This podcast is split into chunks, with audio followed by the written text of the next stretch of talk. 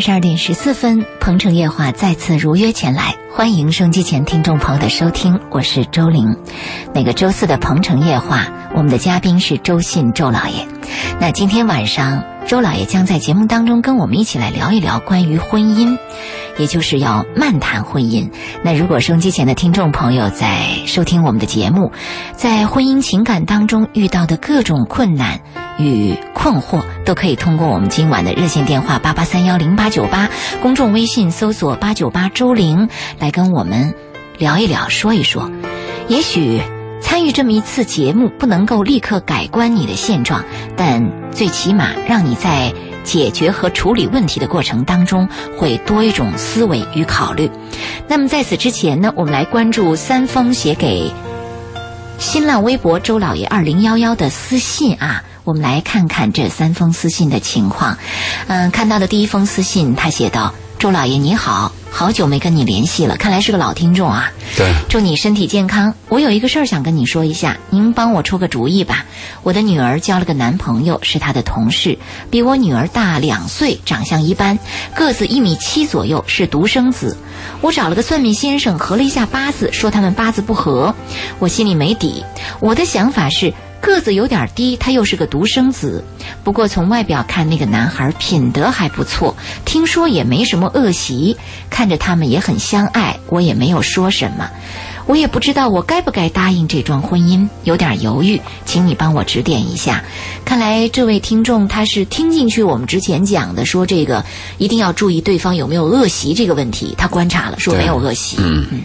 但是他有个概念要纠正一下，他问他该不该答应这门婚事，应该是问他女儿。对，他没有决定权，是最多他是建议权。嗯，但是如果父母发现儿女有极大的失误，或者选人出现品德或者有什么问题，父母可以干预，可以直接干预，明确的干预。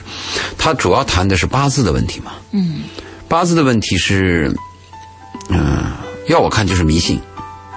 因为我们可以这样做一个调查：两个八字特别合的人，在这个世界上一定有离婚的，而且数量也不会少。对，两个八字是相冲的，也就我们说的不合的八字，也有幸福和美的。对对，所以八字不是问题，但是八字有一个问题，它会给你有一个心理暗示。嗯，如果你呢去算了这个命，算命先生说你的八字不合。嗯，那你呢？又结了这个婚？其实每个婚姻都有艰难和矛盾的时候嘛。一有艰难，一有矛盾，一出现困难的时候，你就会想起算命先生讲的是八字不合。嗯，你就有个心理暗示。所以这个呢，我们先从原理上来讲，两个人能不能过下去，和八字是没有关系的。但是呢，如果你算了这个命，对你的心理暗示是有关系的，给自己找麻烦。我建议就不要算这种命。应该从两个人的价值观、呃文化的习惯、文化意识、生活习惯，两个人的这方面去考虑。如果你愿意考虑一下家庭，当然更好了。你的女儿找个男人嘛，你就最好去看看他爸。一般找男孩，你看他爸什么德行，基本这儿子长大也就那德行。看女儿什么样的，你看看这个女儿他妈，看看什么样，了解一下。最终目的是他们俩过得好。八字这个问题，切记。不要自找麻烦。是，呃，我们看到有很多家长比较迷信这个八字，其实，在这个迷信的背后，他还是对子女的婚姻啊，充满着一种未知的担忧，总是担心这个孩子因为年轻，因为听信了这个男方的这个花言巧语，选的不太合适，这个家长总是有这么多的担心，尤其是这个女儿有女儿的这个家长，在这个女儿选择对象的过程当中，是各种的担心，各种的忧虑。担心女儿吃亏是一个感觉，嗯，但是还有一些家长是担心女儿受骗，哎，这个受骗就比吃亏可能危险还要大一些，嗯，但如果现在担心呢，是不是有点晚？嗯，我一再说，爱情要从娃娃抓起，你的女儿很小的时候和你在一起看电影，和你聊家常，和你评论一些社会现象，或者给你谈一些他们班里的男孩女孩的事儿，家长就要介入。让女孩首先要有一个识别善恶的能力。我们不止一次看到有些女孩她抱怨她她受骗了，她非常悲惨。那我们就问，当初这个骗子他没有拿枪逼你呀、嗯，那你为什么受骗？一定你身上有弱点，有漏洞，是吧？可怜之人嘛，必有可恨之处嘛。那父母应该怎么样教育孩子呢？我们从小要教育一个女孩儿要有识别善恶的能力，当然男孩也应该具备这样的能力。如果识别善恶的基础都没有，那你再怎么识别别的呀？最基本的了吧？是，所以我们一定要从小跟孩子去谈这个识别善恶，那就是把受骗的问题先给他剔出去。嗯，那就说女儿吃亏不吃亏？那这个问题是婆说婆有理，公说公有理，看你站在哪个角度了。有钱难买愿意。是，如果你的女儿就是爱上了一个男人，就要跟他走，他自己愿意吃这亏，那是他的幸福。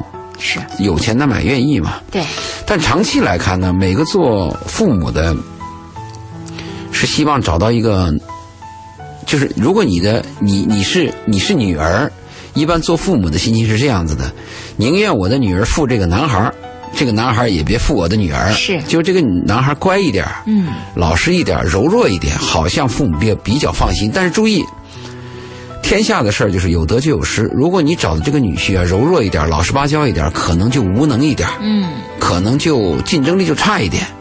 你找的这个女婿呢，如果是比较有竞争力，或者说比较强势一些，你的女儿可能会受气，但是在其他方面呢，可能又有获得。这个天下的事儿啊，关键是你要什么，你确实，你要确定你要的东西存在了，嗯，那你失去的就失去了。我们最害怕的是要的东西不明确，总在那计较失去的东西，把自己给耽误了。确实，或者是有的是要的太多啊，太对贪心，所以我们跟父母谈，我们希望孩子就你的女儿找到这个男孩，起码是个品行端正、诚实、善良的人。但是这个又难了，因为跟这个男孩交往的是他女儿，对，不是他啊。而且一个男人和一个女人的交往，在刚开始有这个性关系和这个利害关系的时候，每个人都会有伪装，你怎么鉴别他呢？所以我们建议你的女儿看这个男孩的第三方关系，嗯，比如这个男孩他跟他的朋友关系相处怎么样，是不是诚实？这个男孩对一个弱势群体或者对一个弱者是不是有帮助之心？这个男孩是不是对小动物、对老人有博爱之心？只能从旁边来，就是从大数据去分析了。嗯，是这样的，嗯，好，这是我们这针对于第一封私信的一个回复，我们再来关注一下第二封私信啊。第二封私信是这样写来的：你好，周老爷，上个礼拜四听到了您的节目《如何做个好妈妈》，我是您的老听众了。从之前的晚安深圳到现在的鹏城夜话，只要有时间，每周四我都会听的。现在更好了，因为有了圣济词的节目录音剪辑，每当有时间，我都会反复听您的节目，来吸收里面的营养。这真是热心听众啊，反复听。今天就是有个小小的事情麻烦您，如何做个好妈妈？那期节目的女主人阿姨平时不上网，手机又没有那个功能，微博又不怎么会用，而且没有时间，能否麻烦你们把那期节目的录音剪辑，通过一种简便的方式下载给那位阿姨？等这位阿姨有时间，就可以听您对她他的指导，让阿姨好好保存这份录音。等他的女儿长大懂事后，再把这份珍贵的礼物送给他女儿。相信这样更加会让他的女儿能体会到浓浓的温暖的母爱。谢谢您了，周老爷。这个意见是不错，但是做起来、操作起来，别看针对一个听众还是不太容易，比较麻烦。这个节目呢，有有几个，就是有几个关注点。第一个呢，就是上期我们谈到如何做个好妈妈这个节目，出乎我们意料，嗯，就收听率比较高是，啊。喜马拉雅有一点四万的收听率，看来呢，很多想做好妈妈的人是更爱自己的孩子，没错。或者有些孩子是不是渴望有一个好妈妈？嗯这个是第二个呢，就是这个听众他提到了僧基慈，嗯孙基慈是这么多年来一直默默无闻的在做这项工作，他相当于一个中继站。就我们做完节目以后呢，可以在他的微博上可以听到回听或回放，甚至我们做的每一期节目都可以在他的微博里、新浪微博里找到回听的这个点，嗯。就给我们很多加班的，还有因为其他什么事情啊，漏漏掉这个节目的人给了一个补充。嗯啊、他对申基慈这个表扬呢，我们也要再表扬一下。真是啊，他做的这种公益，热爱这个节目，对别人有所帮助，是一个非常好的爱心。嗯第三个呢，就是他关心，就这个听众啊，他关心上次我们谈到的那个妈妈，那个保姆妈妈，嗯不会用微博，女儿要钱，自己是做保姆的，工资又很低，给女儿买手表，现在又牵扯到买手机，还要给女儿雇英语家教，一花就是几千块钱，他力不从心，他担心女儿呢考高中失败要上自费学校，他付不起这笔钱。那这个听众关心这个妈妈，说明我们的听众对他人有爱心，没错，这个叫我们很感动。这个社会呢，我我们最感动的社社会是陌生人的微笑和陌生人的帮助。嗯因为中国是一个人情社会，是一个熟人社会啊。因为你是我亲戚，因为你是我哥们儿，啊，因为我们认识，所以我对你怎么怎么样。嗯但是我们陌生人呢？一个陌生人是不是人？一个陌生人是不是值得我们帮助？我们见到陌生人是不是给予对方温暖？嗯如果我们对陌生人给予帮助，我们在陌生人之间有信任、有温暖、有微笑，那我们每个人的生活啊，心灵都是非常美好的，非常舒服。所以他这个最后这一点，他能做完节目以后，表扬孙基慈，关心那个妈妈，希望我们帮那个妈妈怎么去做，尽管我们不一定做得到，但这份关心叫我们很感动，所以我们念了他这个私信。是，呃，就像周老爷说的，陌生人的关心更让人觉得感动。我们也希望通过《鹏城夜话》这个节目，架起一个，呃。爱与心连接的这样的一个桥梁啊，能够让更多的听众朋友萌生去关注他人、关注陌生人的这样的一个举动和心理。那接下来我们再来关注一下第三封写给周老爷的私信。第三封私信是这样写的：周老爷好，自从您回复了我的私信后，我现在生活的很好。他之前是一个什么样的私信？在我们节目里他家里的问题题，啊，嗯，没说过。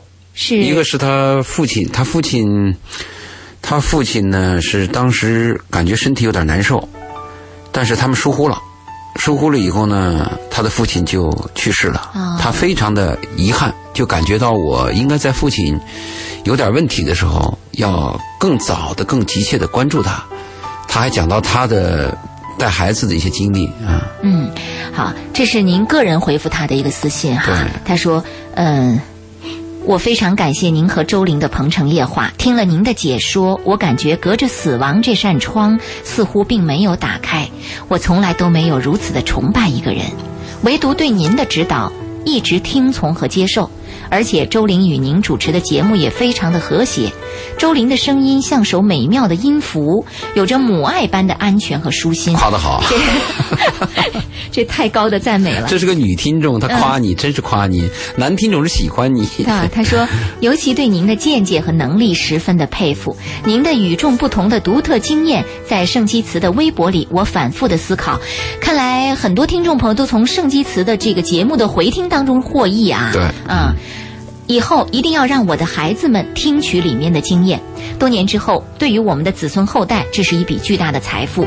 我一直在督促老爷出书，呃，也一直在督促老爷能够利用我们这个节目的平台啊，出一本书。其实有这个书之后，你会发现，呃，它能够长久的记录下来。因为声音的内容有的时候你需要录音，可能会消失，可能不好保存，但是书籍却可以一直的保存下来。对，鹏程之约也在跟我谈出一些短的视频，就是跟大家在几分之内谈一个概念，嗯。正在谈。是，所以我们也在琢磨着，呃，之后我们将整理呃老爷在节目当中的一些录音，看看能不能出一系列的书给大家。这也是我们接下来要考虑到的问题啊。嗯、这封信接着写道：“老爷您好。”其实从加入您微博那刻起，工厂的员工就说笑，是不是我把您当成了父亲了？我笑着说：“是的。”虽然我没有了父亲，但此时我在电波那头找回了伟大的父亲。您不会责怪我吧？做人要诚实，原本不打算告诉您的，想想有点不心安理得。但我非常想在深圳的夜空告诉全世界，我有父亲了，有爸爸了，真的想。如果您不高兴，千万别生气。以后我只默默地关注您的节目，绝不打扰您。我只上过小学，写的不好，希望您谅解。我的孩子爱学习，爱别人，早起床、洗衣服，这几点都做到了。他是很认真的听到您讲了我不求做个好妈妈，只愿做个尽心尽力的母亲。所以在孩子的问题上，会多多的与您交流。您不会烦我吧？最后，希望您多多注意身体。节目直播之外，那怎么和节目组联系呢？城夜话正在直播，欢迎听众朋友的继续收听。二十二点三十二分，我们的节目来到第二个时段。最近在公众微信平台上有不少的听众朋友反映说，鹏城夜话在蜻蜓 FM 上收不到了。那么具体情况我还没有进行一个了解。那现在提供给大家的就可以用荔枝 FM 或者是呃喜马拉雅这两个网络平台来进行收听，大家可以搜索一下。另外，其他的听众朋友如果发现了有更好的网络平台能够收听我们的《鹏城夜话》，或者您有什么样的渠道让听众朋友可以继续回听《鹏城夜话》，如果您发现了这样的渠道，或者您本人建立起了这样的一个渠道，请您通过我们的公众微信平台告诉给我们，让我们传递给更多的听众朋友。因为这个节目很多人都希望能够有回听的机会啊。我们继续回到节目的主题当中，我们来关注的第三封写给。新浪微博周老爷二零幺幺的私信，那么第三封私信呢是非常喜欢我们的节目，对嗯、他是觉得在这个节目当中已经把老爷您当成了父亲般的感觉因为他父亲去世，我想起来了，我们谈过他的话题，啊就是关于死亡，啊，他特别恐惧死亡。嗯我们上次专门谈了以后，怎么样战胜死亡，怎么样理解死亡。嗯我们谈到了就是《百年归独孤独》里边的一句话，就是父母是隔着死亡的一道门帘，父母在，我们永远看不到死亡。嗯父母一旦离开了我们，这个门帘就揭掉了，我们就看到了死亡。我们通过他上次来的一个私信，就谈了关于死亡的问题。他这封私信呢，他刚才我们念，可能会有些听众会认为这样啊，我们在自我表扬。你看听众说我们好，是吧？但但是我在这个私信里看到的是，我们这个节目真的是能对别人有点帮助。是他这么认真，他把好几期节目几个要点都点出来了。如果说我们的节目真的能给我们的陌生人和我们的听众带来哪怕一点点的帮助啊，嗯，我们心里都是非常安慰的是啊。这个节目的价值也就体现了。对，啊，我们看到在这这个节目的对面。很多听众，不管他是什么身份、什么样的文化程度，只要这个节目他认真去听，他愿意去听，听得进去，而且对他的生活有所帮助，我们都觉得非常的值得。对我我我们这个节目的范围比较广，从这个七八十的、五六十的到到初中的，嗯，有的男孩女孩一个是年龄层次、年龄范围比较广，非常广。还有一个身份的这样的一个层次也比较广，嗯从这个普通的打工一族到公务员，到老板，到私企老板，都在听我们的节目。这个真的是收听范围、听众群是非常广泛的一档节目。对，也有那小男孩、小女孩给我写私信，我还回的比较认真。是这样，嗯，好，这以上是我们针对这三封私信，我们拿出来跟大家也分享一下啊。其实想告诉各位，每一位听众朋友的参与，我们都非常认真的来对待和看到了。呃，说到这个私信，我们也看到有一位听众朋友在公众微信平台上有一个留言，因为他这个留言的内容呢，嗯、跟我们今天要漫谈到的婚姻啊有一点关联。我想先把这个留言告诉给您，您来听一下啊。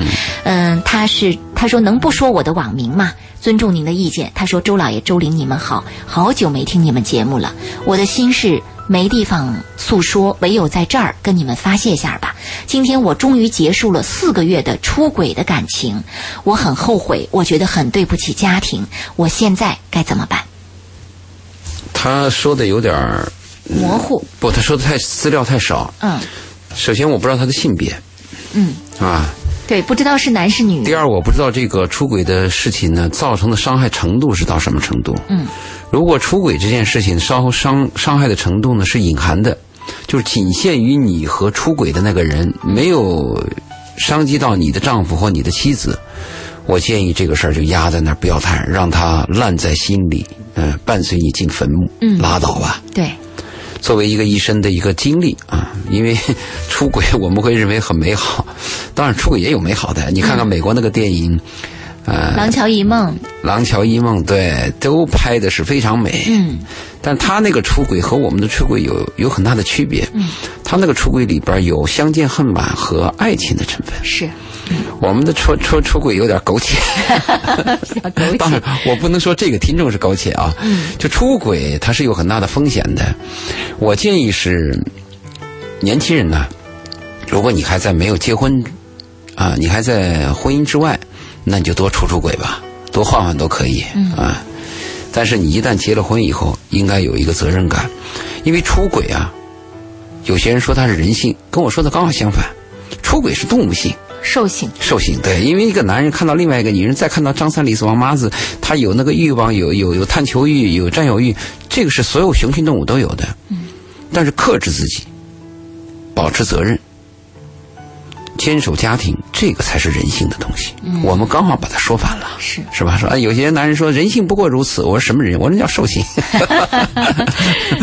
所以我建议是，如果这个出轨没有伤害到家人，那就把它掩盖下来，隐瞒，打死不招，永远不要承认。啊，如果我们换句说法，如果说你的配偶发现了这件事儿，而且已深受伤害。也受伤害，嗯，那你就要尽极大的力量、全力去挽救。嗯，还有一个呢，你要向对方道歉。他现在已经说了，说对不起他的家庭。不，对不起是他内心对不起，还是他家庭已经感受到伤害的对不起？我就听不懂。啊、那我我从他这句话当中倒是能够判断，似乎他已经是伤害到家庭，不然的话，他为什么会专门的说这么一句那？如果伤害到家庭的话，就是两个方面了，一个就是你要极力的挽救补偿，第二呢，你要做好一辈子的罪人。一辈子啊，这压力很大哦。你真是一辈子。如果我，比如周玲，咱们俩就是这种很亲密的朋友关系，而且又是节目的搭档。有一天我做了对不起你的事儿，嗯，你五年后见我了，你说周老爷，你当年对不起我，我要跟你鞠个躬，我说对不起。然后等我八十九十走不动了，你见了我又告诉我，你说周老爷，你还记得当年对不起我，我还要拄着拐杖我早就原谅你了对不哎，我的意思是，因为犯罪、犯罪和犯错误是两个概念。嗯，他这个如果伤及到家庭的话，他是犯罪，啊，不是道歉的问题，不是简单的一个错误的问但他一。辈子都要扛着这个罪人、罪名的身份我就认为你应该负罪。那这样的话，会不会让当事人觉得这个压力过大，我反而不想去这样面对了？是这样，我我我衡权过这种心态啊。如果我心里边不服气，我认为我无罪，你让我负罪，我心里压力会很大，哦我会抵抗。如果我确实我爱一个人，我就感觉到我对不起他。你骂我吧，你骂我舒服，可是有没有你踹我两脚更好。有没有这样一种情况？我们也关注到，在婚姻当中，当一方有出轨的情况，另一方总在提、总在提的时候，反而对这件事情产生一种非常不利的这样的这个我就要提到一个问题了，这是双方的问题了。嗯，比如说这个事儿是我挑起来的，嗯，我是罪魁祸首，我就没有权利指责别人老提这个事儿，你老提这个事儿，你为什么老提这事儿？我就应该接受对方老提。你再提，那虽然那活该啊，那是我自己惹的呀，我应该这样想问题。而另外一方，也就是受害方，受害方我们应该怎么谈呢？就说我们对人一个打击或者报复应该有限度，应该适可而止。嗯，如果我们翻过来讲啊，我是有罪方，我指责你说你怎么老提这事儿呢？那就有问题嘛。翻过来讲，如果是受害方，我们辅导他，这个事儿对方已经认罪了。不要弄成无期徒刑了。对，我们在关键的时候不要老揭短。他是个秃子，就是个秃子了，一辈子都是秃子了，你再讲都没用。这看你两方面讲的，但是我们首先要讲的是，你这个挑事儿这一段，嗯，这个罪过是你引起的，你就应该承担一辈子，你就应该让人骂一辈子，你活该，就是双方的心理和态度要很端正，在这个问题的应该治责。态度上。首先你应该指责，就是挑起事儿这一方、犯错这一方，嗯应该要不断的自责、呃自责，不断的去提醒自己说我是我犯错了，我是罪人，我要怎么怎样。而这个受害这一方，尽量能够说，呃，到一定的期限就能够息事宁人，不要再提了。对，你要你要是老提，后来我没办法，我就这样说，那你也出一次吧，打平。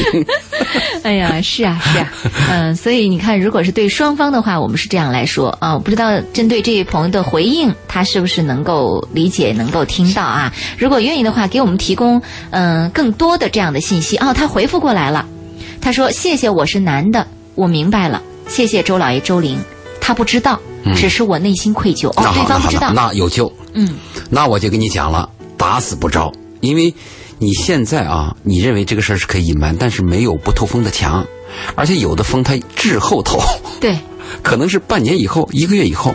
你现在就要做好思想准备，在任何情况下，你的妻子问到这件事儿，打死不招啊！没有，我爱你，这样的一种打死不招，您认为是对婚姻的更好的保护？我认为是，嗯啊，不要招，不要给女方造成心理的。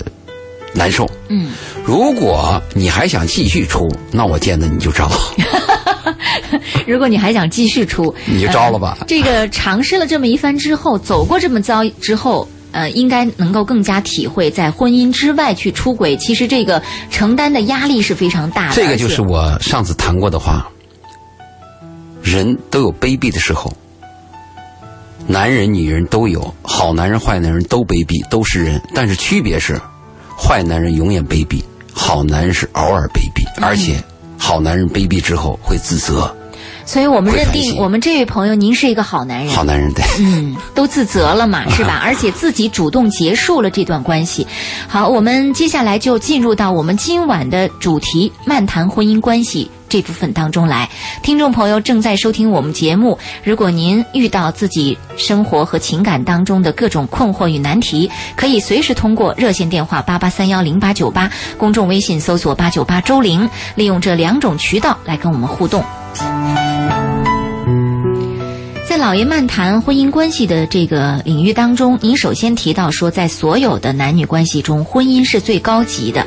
是否敢于进入婚姻，是男人和女人的自我的挑战，很多人都望而却步。可是为什么婚姻是最高级的，却有那么多的人又渴望婚姻？小的时候呢，我们受的教育是，爱情价格更高，婚姻太普通太俗。我们看到的所有的婚姻呢？就是那种农村式的指腹为亲的，或者是包办的啊。那我师傅他们那一那个年代，也就是党组织，嗯，给你找一个人，组织一安排。所以婚姻在我们年轻的概念当中是个很俗的一件事儿。爱情是非常伟大的，可是我自己经历了人生之后，我就发现这个观念有所改变，而且我做了十几年的。这种男女关系收到很多的信，看到很多的家庭的和和和睦或者是分离，嗯，我会发现一个问题，在所有的男女关系当中，婚姻的关系是最复杂、最枯燥、最无奈，甚至常常会绝望。有的时候我们都有这样的心情，恨不得把对方杀死一百次。没错。但是你发现没有，婚姻你要把它坚持下来了以后，不论是我们看的，嗯，金婚银婚。还有激情燃烧的岁月，就这些电影和这些经历，我们把它看完之后，我们会有个感觉，在所有的男女关系当中，婚姻的男女关系真是最有价值的。嗯，它牵扯到你的父母，牵扯到你的人生意义，牵扯到你的子女和未来，牵扯到整个社会的稳定。我是越来越觉得婚姻比什么都重要，比比其他男女关系都重要。如果刚才给我们写私信的这个男人，他有四个月的出轨经历，他感到愧疚。今天再听我这段话，他的感受一定会很深刻。嗯，我们有时候会碰到一个妙龄的女子，一个男人就认为自己的黄脸婆很差，甚至黄脸婆每天叨叨你都烦。嗯，但是当你有一天真正碰到困难的时候，站在你身边的可能就是那个黄脸婆。而不一定是那个妙龄女子，当然也可能是那个妙龄女子，但是大部分情况是那个黄脸婆，因为黄脸婆她之间跟你的利益和你的纠葛和你的千丝万缕的联系，可能要远远高于旁边那个妙龄的女子。嗯，那个妙龄的女子之所以跟你比较美好，特别是在男女之情上比较美好，是因为你们的关系比较单纯。嗯，男女关系越复杂，可能床笫之欢的兴奋度会下降，它会牵扯到其他复杂的关系。但是我们一定要明白，婚姻的关系就是很多很复杂的关系和需求关系，甚至很俗的关系，它建立起来的。所以我现在跟男孩女孩在交流的时候，我首先关心的是他们对婚姻的态度是什么态度。嗯，如果这一对男女呢，他们对婚姻的态度是严肃的，有点神圣，我对他们俩的婚姻呢就抱有一定的期望。如果他们对爱情的那个 热度比较高，而认为婚姻不好就可以离，我真的就比较担心未来。嗯，可是我们现在的文化，你看是我们的电影，还有我们的网络文化，我们更多的谈，更多的是男女的男女之情、男女之性和所谓的爱情。我们对婚姻提到的，我们对婚姻的实质和婚姻的重要性，我们提到的比较少。嗯，甚至我们真是跟年轻人造就了一种什么观念呢？不合适就离吗？对，现在离婚的人有的是吗？单亲家庭有什么不可以？嗯，我一个人养孩子也行。就是对于婚姻的这样的一种态度变得非常的随意和随性。就是说，呃，以前可能离婚对于世俗的眼光来说是难以承受的，是觉得是社会谴责，社会谴责是一种社会道德巨大的压力。嗯但是今天我们看到整个社会对于离婚这件事儿觉得非常的简单，非常的随意，而且不算是一个什么样的重要的问题。但是对于个人的这样的一个价值感来看，通过您的分析，我们却发现这种随意的去面对自己的婚姻，它其实最后所承担的代价会更加大。如果你结了婚，你离了婚以后，你感受就会更深，就是刚才你说的那个话。嗯还有一，你刚才提到了一点，就是我们每个人的自我意识太强。嗯，现在八零后、九零后，他们在几年前口头上挂了一句话：“只要开心就好。”是那我想问，谁开心？是你爱的人开心，还是你爸妈开心，还是你的孩子开心？但是他们说那开心就好，一定是百分之九十以上说的是自我开心。嗯，所以我就说我们对婚姻的认识和婚姻的了解啊，当然我们今天也别那么沉重，我说的是漫谈啊，就是我和周林今天谈到婚姻了。过几天哪段节目我们再漫谈一段，因为婚姻是永远谈不完的嘛。是，我为什么说婚姻是比较高级的呢？曾经我们跟听众也有过一个说法，说衡量一个男人是不是爱一个女人，不是有三条标准吗？第一个标准是这个男人愿意持续的给你花钱，特别是跟你同居之后，上了床之后还愿意不断的给你花钱，你花他的钱他高兴，因为钱是男人的命根子，男人对钱看得比较重，因为男人没钱几乎什么都没了。嗯所以呢，如果男人持续的愿意给你花钱，我们可以大概断定这个男人是爱你的。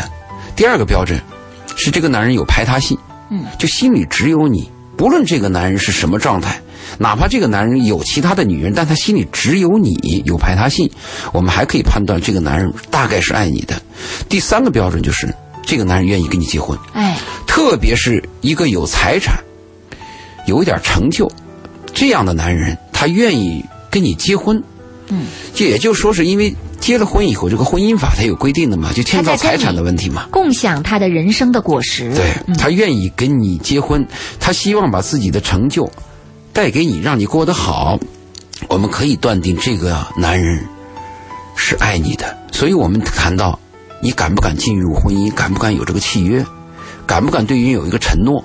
嗯，这对人是确实是一个考验。当然，我们很多年轻人的时候，他那个敢于承诺，不是说他懂得这个承诺，是因为他不懂得那个承诺，无知而胆大。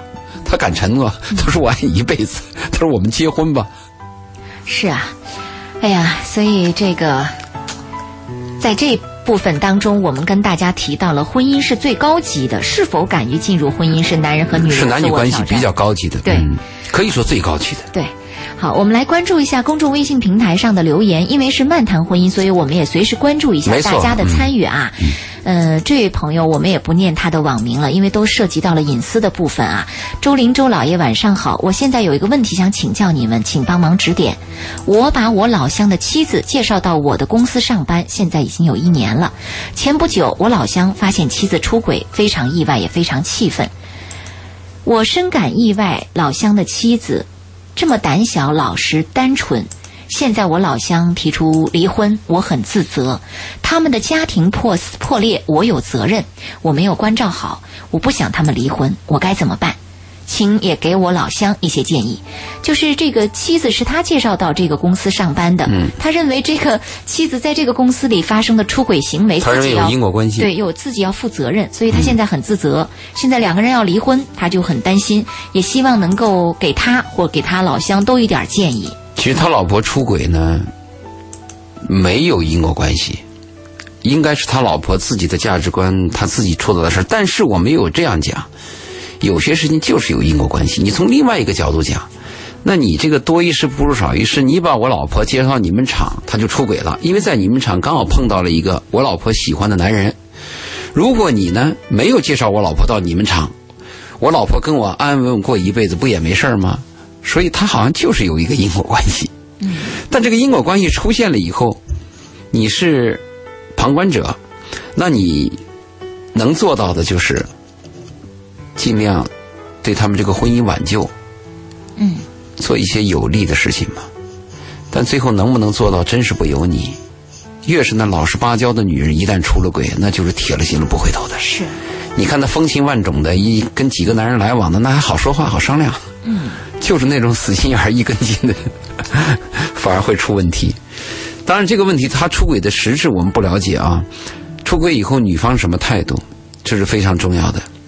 如果这个出轨的当事人他的态度是不可挽回，我就要出，甚至是我在家里边已经是积怨已久，我就等这个机会，那这个回来的难度比较就比较低。嗯，如果这个东西女人是被动的，有偶尔偶尔有这个偶然性，甚至还有被男方欺骗性，那这种情况下回来的可能性就比较大。可是有一点要注意，男人的出轨和女人的出轨有不同，大部分男人出轨是为了性，女人的出轨有一部分是相当大一部分是先情在先，嗯喜欢一个人，或者是厌恶自己丈夫，或者是小，或者是鄙视自己的丈夫。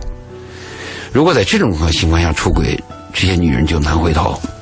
另外还有一个，跟他出轨那个男人是个什么状态，我们不了解。对，如果那个男人是个单身，嗯或这个男人也是很很诚恳的爱她，这个东西就有难度。如果那个男人是个已婚的，如果出轨那个男人是一个骗子，那跟他做的工作也有可能。所以，对于我们做节目的难度在哪里呢？就是说，只听了单方的对信息。听众一个短信，嗯，叫我们去判断世界这个千变万化的一件事情太难了，我们只能就是盲人摸象，摸到脚说说脚，摸到鼻子说鼻子。嗯，真是这样。那首先告诉这位朋友，就是说他不要那么自责哈，因为呃，也许有因果关系，但是不是主要的这样的一个因果关系。倒霉嘛，嗯你管这事儿干嘛呢？真是。那他现在的态度就应该是保持沉默，不要说太多了。他要说就是对他们婚姻，呃，这个复合做一些有利的说法和工作，只能做到这一步了。当然，有一天人家求到他说你怎么样啊？你能帮，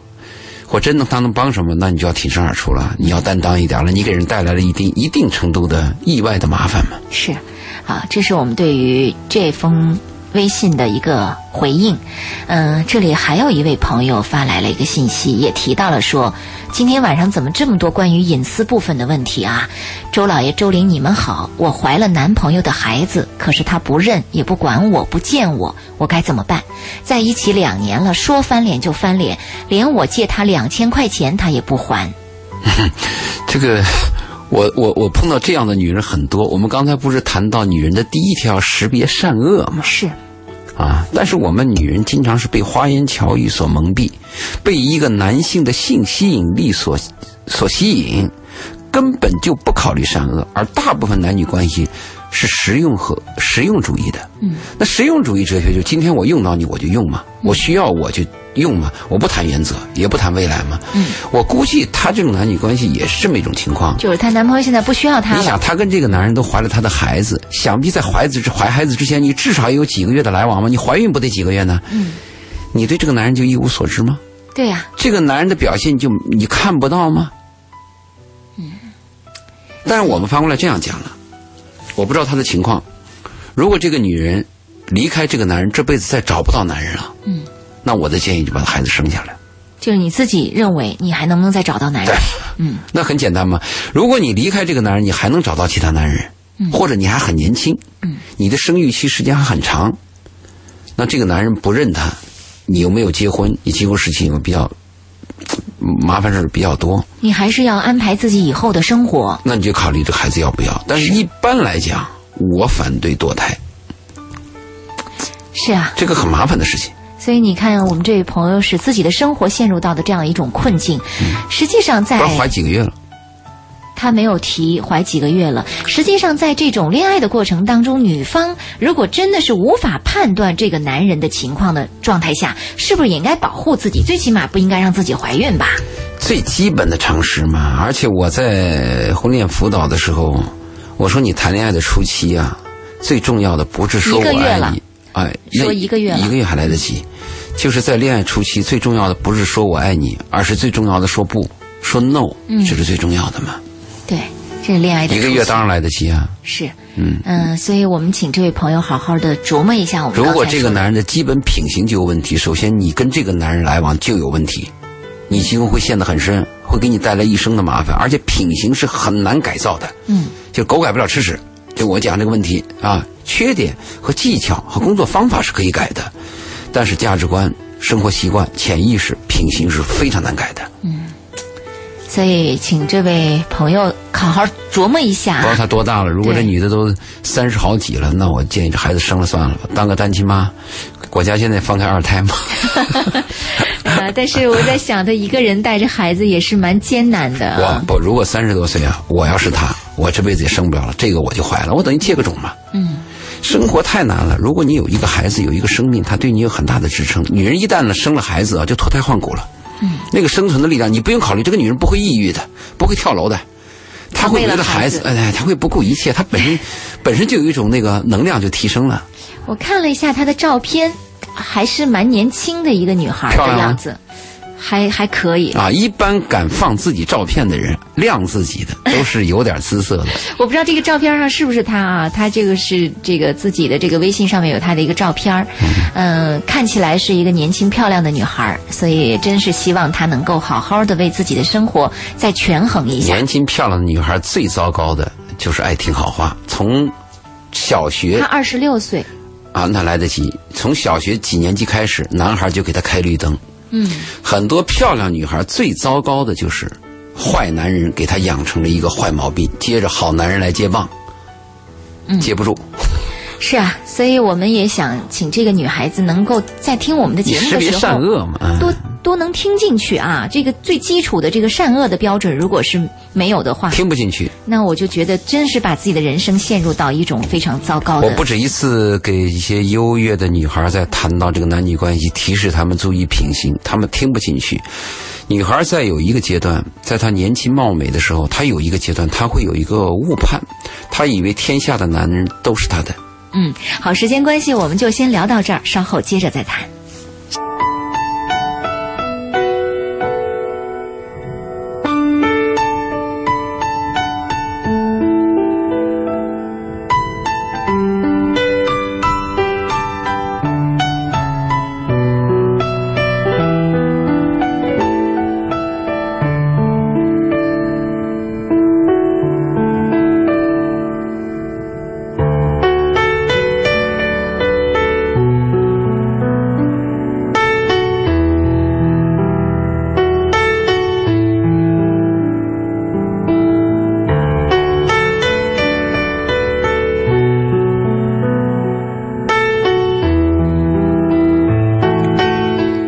这里是鹏城夜话，我是周玲。二十三点零七分，我们的节目进入到最后一个时段，欢迎听众朋友的继续收听。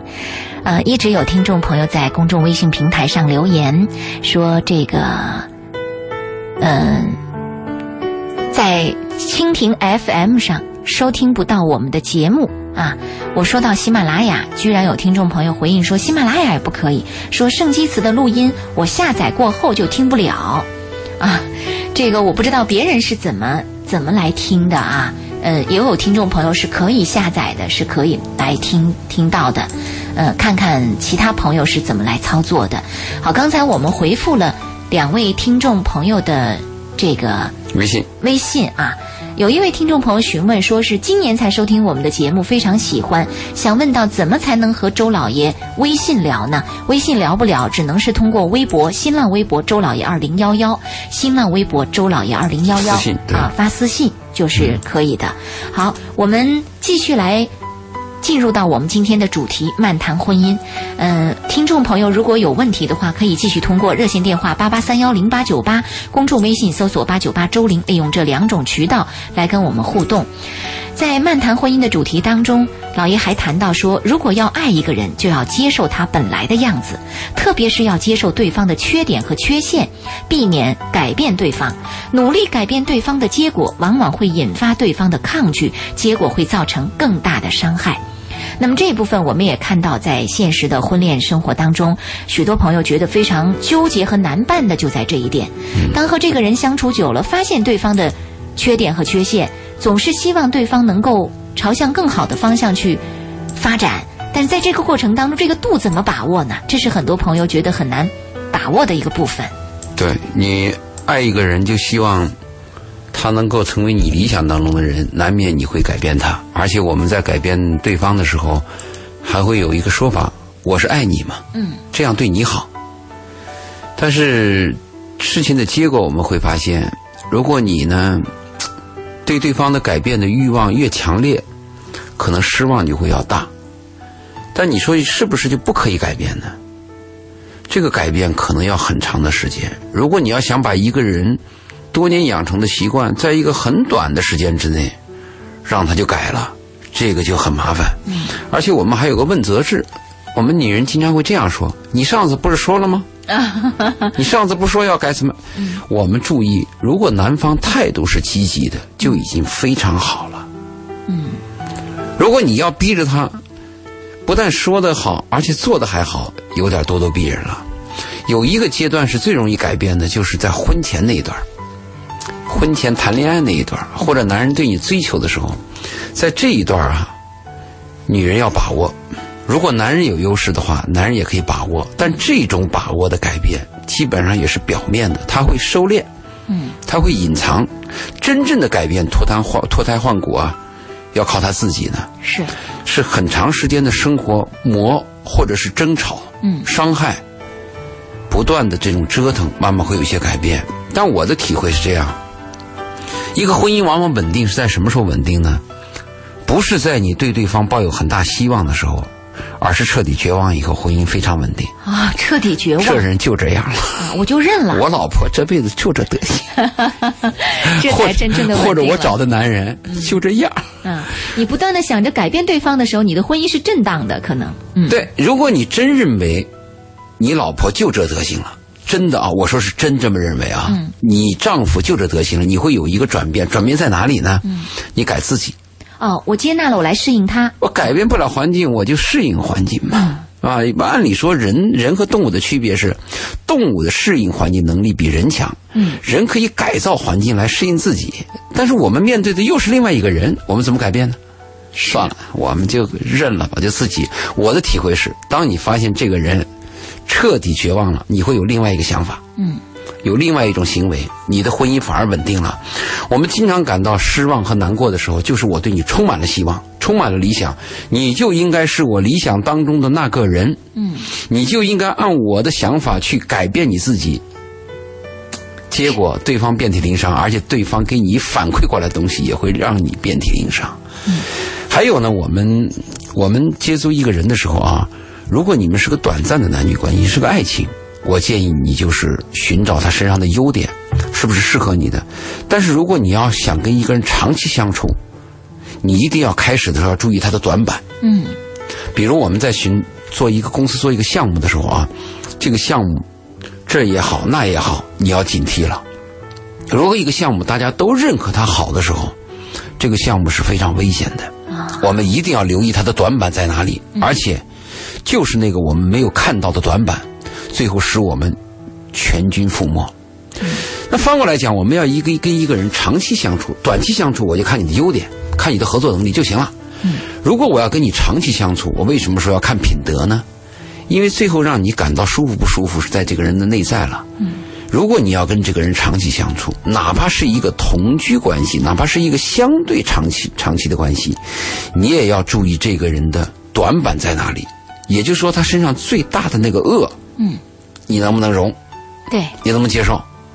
如果这个身上有最大的恶，他时时威胁着你，而且他那个最大的恶，在他眼眼里看来不算是啥事儿，，嗯，不是那就更危险了。是，所以我就说，如果我们找到一个人，结婚以前可以耐心的，或者是有力的，或者抓住有效时间让他适应你，嗯，或者说定一些游戏规则，慢慢习惯所谓的改变。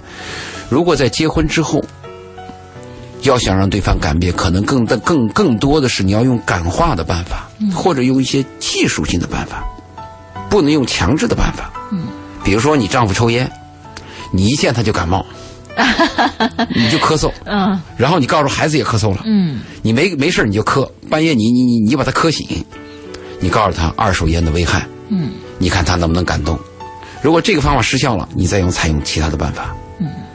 嗯，只能用这种比较温和的办法去改变一个你所爱的人了，哎呀，听起来都是斗智斗勇的过程啊。斗智斗勇。但是有些东西啊，我看可以不改，比如有些他身上的有一些习惯，嗯，吃饭什么吧嗒嘴啊，你你是你个人感官难受的东西，就是忍了吧。好，呃，有一位邓先生打通了电话，说结婚十几年了，老婆还很挂念他的初恋。我们来听一听他的热线。嗯，邓先生晚上好。哦，你好，嗯你好，呃，说跟老婆结婚十几年了，老婆还很挂念自己的初恋是吧？嗯，对对对，你是怎么知道的呢？嗯，是这样的，就是今年嘛，他们嗯就是同学聚会嘛，我老婆就是说那一段时间老就是说回家去看他的手机嘛哦，回江西去参加这个同学聚会。嗯，回老家就是说，嗯但是他我们就住在广东嘛啊、然后那一段时间他一回家就拿着手机，那我就看心里有点反常了，是吧？嗯，然后这个初恋你一开始就知道吗？跟他结婚的时候就知道吗？嗯、很多年前就知道是这样的，我呃说一下，我一一年就结婚的嘛，是吧？嗯一年结婚，但是那时候没结婚证，没结婚证，我就跟他住在一起。零二年的时候，我就那时候因为很年轻嘛，就开饭店嘛，也亏了钱。那时候那一段时间就是很失意的时候。嗯然后他的初恋就通过其他的关系找到他了，就是说他初恋那时候那时候已经结婚了，有小孩了。啊。那会儿你跟老婆是同居的关系，初恋又去找到你老婆，他当时初恋已经成家了，也有孩子了。嗯啊，他就说，嗯，他跟他老婆不开心，就说嗯要我，就是拉着我女朋友嘛，就说叫我女朋友再重新，他要再回到他身边。啊，嗯，但是呢，我就跟他说，当然我因为那时候可能我也很也年轻嘛，然后我就跟他说，我说你可以选择我，也可以选择他，当然我尊重你选择了，嗯，如果你选择我的话，就你不要再跟他联系，嗯，然后他就是说还是选择了我嘛，嗯。然后但是呢，跟他联系还是没有断的，断断续续，然后就在零三年的时候，零三年的时候，就是我看他们联系很频繁，然后我就就跟他吵了一架，我就再说，我还是这样说的，嗯如果你再选择我的话，还是不能再跟他联系了。但是他就是，哎呀，以后不联系就不联系。但是他们两个现在，你后来了解到的是只限于这种，比如说电话联系啊、发信息这样的一种联系啊，还是说频繁见面，还是怎样？啊，都是见面，都是见面我，就是每次回老家必要见面啊？没没有见面，没见面。没有见面，只是这种通讯联系是吧？啊，然然后就，当然我也没有理理他们的通信，我也没有看他们的内容，我也就是很比较包容他们。嗯然后到零八年、零九年，一直到零八年的时候，他还在他们还是比较 QQ 嘛。有一次嗯我下班回家，就是看到他，就是他笔记本还没关嘛，我就是看了一眼，我们已经开始找联系了，不要被我老公看到了。因为我看到这句话，我就很生气了嘛。啊、就不要让你看到了。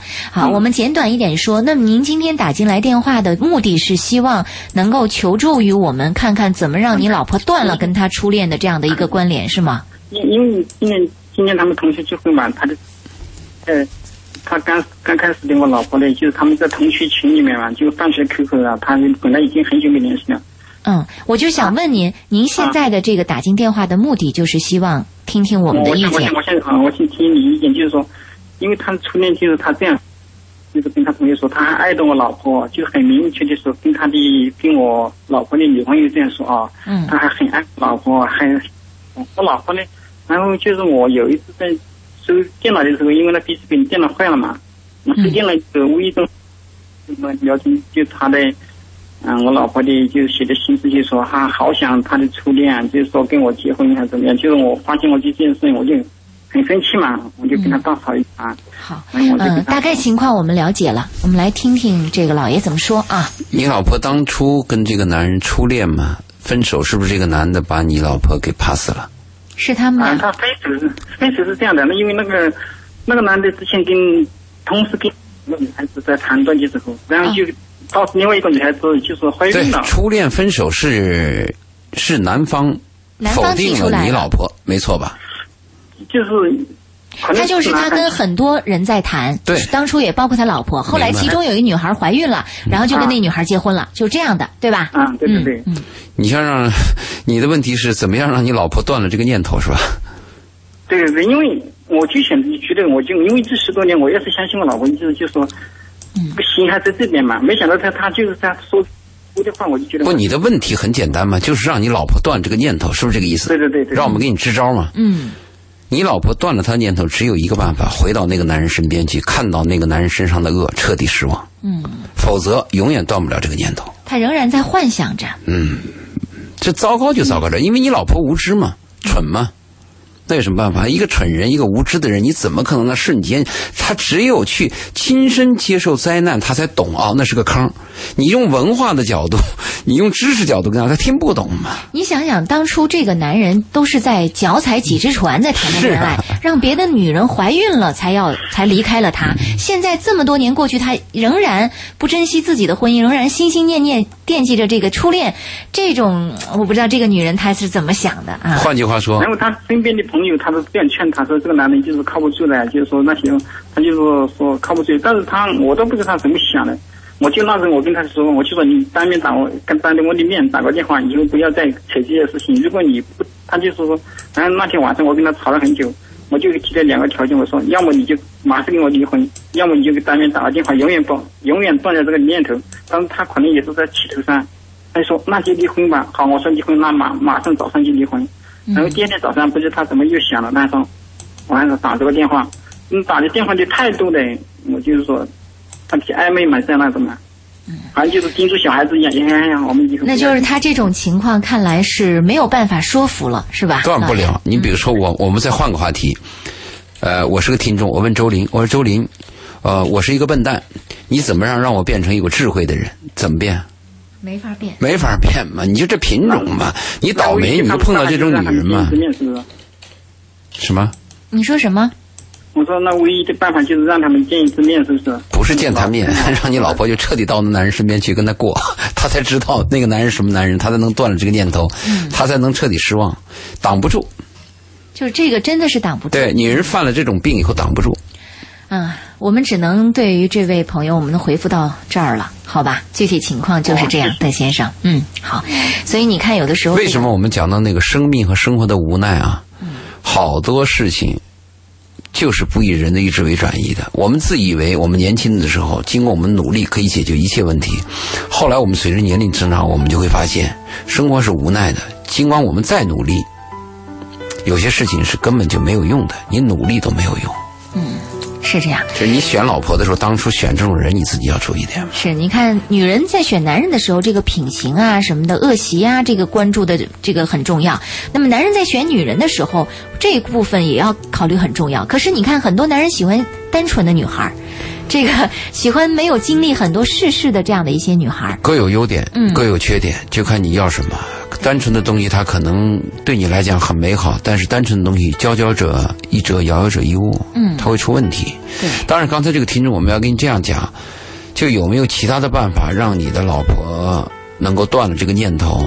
可能还有其他的一些行为，比如说你给予她的关心，给他的温暖，让他懂得爱。这个我们说这个是不是有点空泛？能做到吗？那如果这个做不到，那是不是给他禁令，给他点颜色看看？或者我们通过一些道德手段，应该从第三方跟那个男人去谈谈，有其他很多方法，但不知道哪一个钥匙能开这把锁。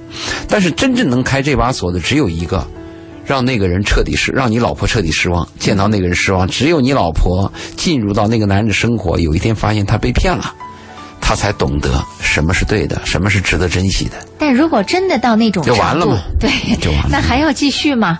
啊，呃，有一位听众发来信息询问，他说：“晚上好，恋爱中如果男的要向女的借钱，女的不借，男的说。”还怕我不还吗？后来女的没办法，终于借钱给男的，借了就还不了了最后分手了，男的不还钱，他说：“我要不要去找他还这个钱？”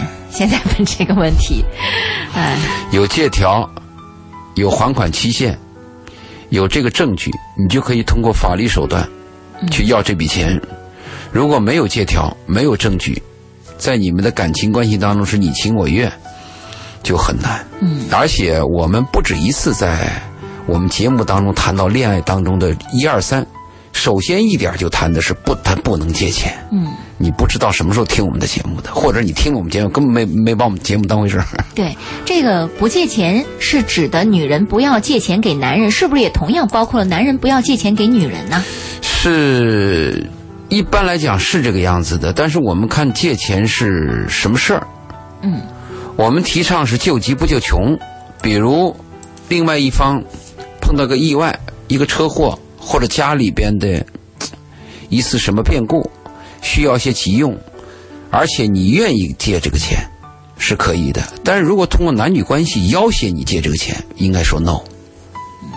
是，有一位朋友发来了一条信息，这样问他说：“一个男生在十年内同三个女生谈过恋爱，算不算花心的人呢？”上两个月经人介绍认识一个女孩子，那个女孩问我同几个女孩谈过恋爱，我回答老老实实回答她说我在十年内同三个女孩谈过恋爱。第二天他给我发一条短信说：“你是个花心的人，你不是我我要找的另一半。”就这样结束了。嗯，那就结束吧。那女她的理解力就就到此为止了吗？哎呀，你我们谈花心不花心，不是说你在单位时间之内谈了多少恋爱，而是讲的是你在谈张谈张三的时候想着李四，啊。脚踩两只船。我们经常这样判断一个人花心。嗯，是，呃，结束就结束了吧，这没有什么可念叨的，甚至连谈的必要都没有。也许对方就是个借口。对他可能就是一个借口而已。好了，我们今天晚上的《鹏城夜话》，嗯、在听众朋友的这些微信当中。要跟大家说声再见了。我们看到每每呃老爷做客的时候，每每谈到关于婚姻爱情的主题的时候，我们的参与者就众多，这也使得我们意识到，婚姻爱情的话题真的是可以一直谈下去，因为层出不穷的问题太多了，而且我们也发现许多人重复他人的错误的这种情况也太多了因为。没有标准答案。没有标准答案。好，我们今晚的夜话就到这儿，谢谢老爷的做客，下期节目再会。好，再见。